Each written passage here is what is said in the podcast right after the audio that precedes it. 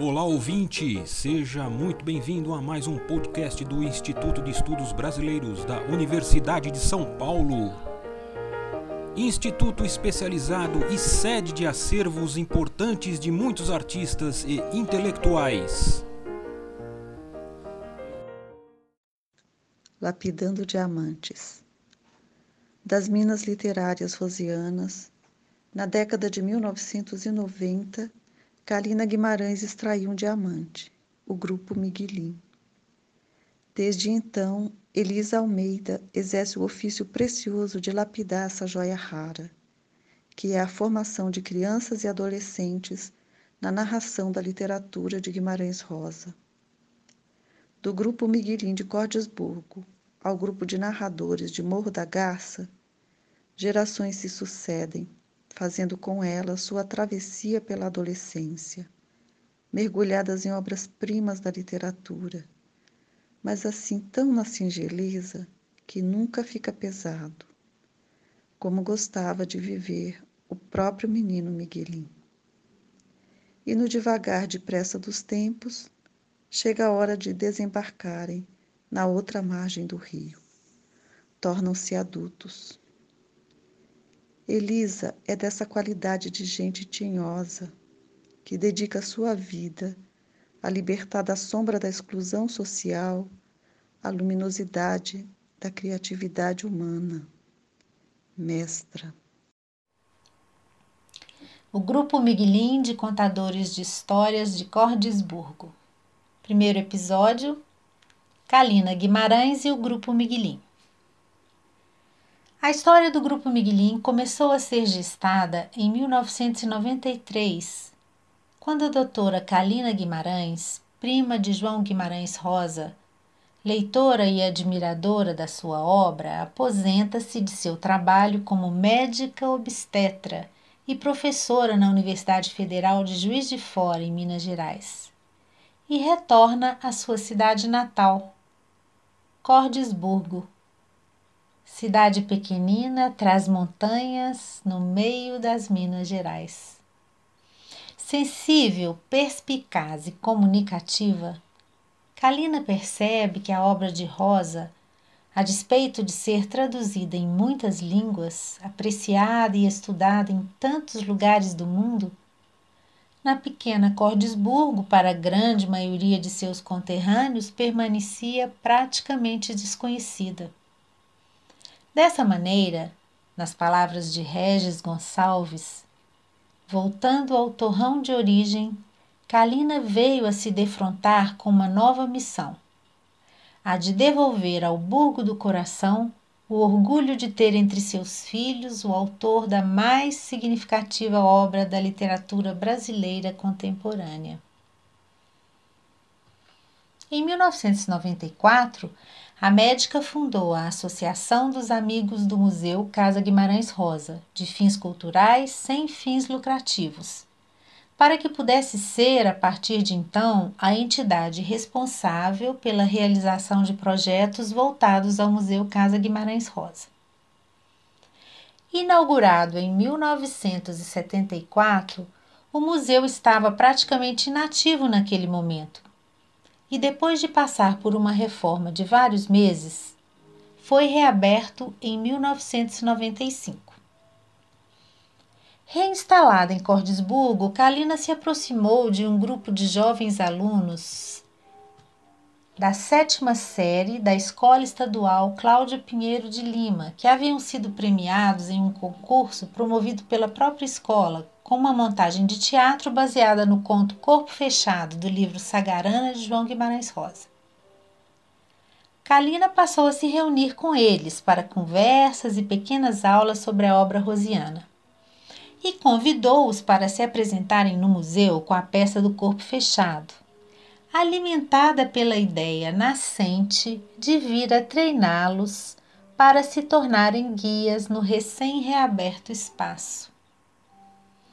Na verdade, ela confessaria mais tarde, gostaria de realizar o sonho de sua irmã, encampado por ela, de empreender algum projeto que pudesse estimular e beneficiar o desenvolvimento de jovens de Cordesburgo.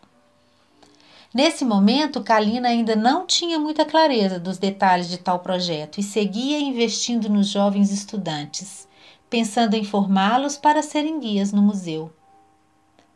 Em maio de 1995, ela assistiu a uma apresentação em Belo Horizonte de narração de contos literários na Sala Juvenal Dias do Palácio das Artes. Montagem do então Grupo Tudo Era Uma Vez, formado pelas narradoras Dora Guimarães e Elisa Almeida, que estreava seu primeiro trabalho voltado para a narração do texto literário. No programa da noite, Contos de Amor, Encontros e Desencontros foram narrados seis trechos de autores da literatura brasileira dentro da temática prevista. Da sua experiência de espectadora do espetáculo Contos de Amor, Kalina parece ter saído transformada. Seu projeto ganhou nova convicção Ouvir a narração do primeiro encontro de Reobaldo de Adorim do Grande Sertão Veredas de João Guimarães Rosa e trechos de outros cinco autores que foram narrados naquela noite, de alguma maneira parece ter revelado à prima do escritor a peça que faltava naquele tabuleiro. A partir daí, ela percebeu que o projeto que empreenderia em Cordesburgo com os seus jovens atores estudantes incluiria sua formação não só como guias no Museu Casa Guimarães Rosa, mas como guias narradores, especializados na narração de trechos da obra rosiana.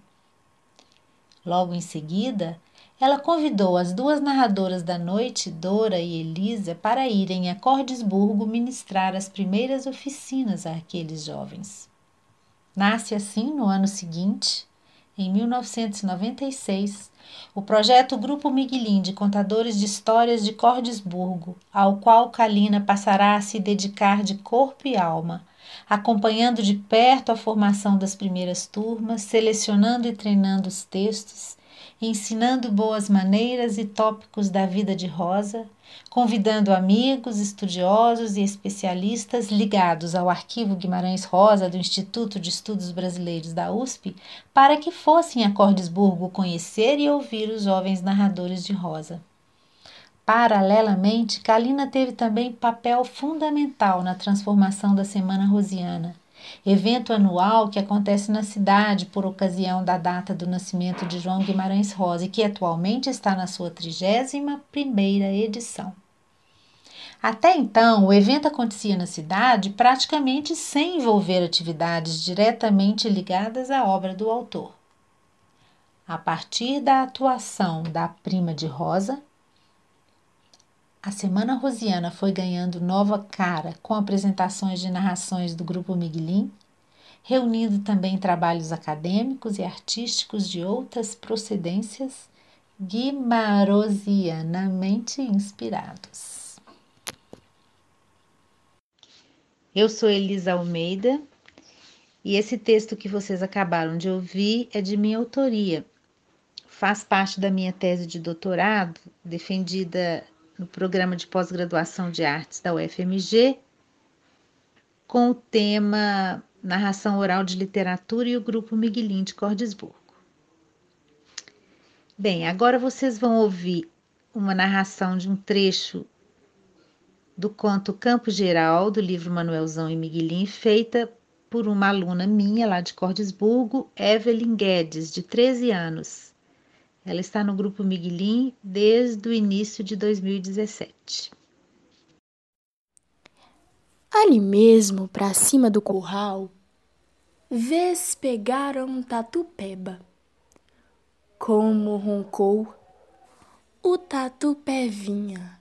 É o que é o que ronca mais quando os cachorros o encantoam. Os cachorros estreitavam com ele, rodeavam, era a tatua fêmea. Ela encapota, fala choraminguda, peleja para furar buraco. Os cachorros não deixam.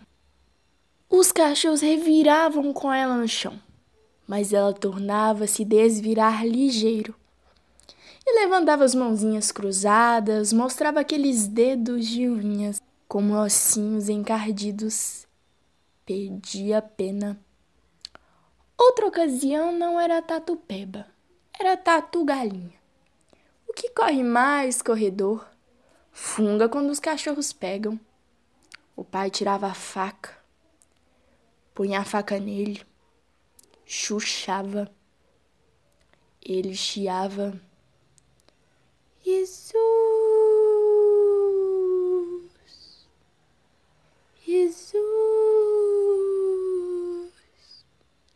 Estava morrendo. A, ainda fazia barulhos de unhas no chão, como quando entram em buraco. Tem dó não, Miguelinho. Esses são danados para comer milho das roças, rói as espigas, desenterra os bagos de milho semeado só para comer. O vaqueiro Saluz dizia aquilo por consolar tantas maldades. O tatu come raízes. Mas então por que, que o pai e os outros se praziam tão risonhos à toa na hora de caçar tatu e outros bichinhos desvalidos? Assim, com um gole disso, com aquela alegria avermelhada, era que o demônio precisava de gostar de produzir sofrimento na gente nos infernos. E nem queriam que ele, Milim, tivesse pena de tatu. Pobrezinho de Deus sozinho em seu ofício, carecido de nenhuma amizade. Este podcast do Instituto de Estudos Brasileiros chega ao final. Esperamos que tenham gostado e em breve retornaremos com um novo assunto para você.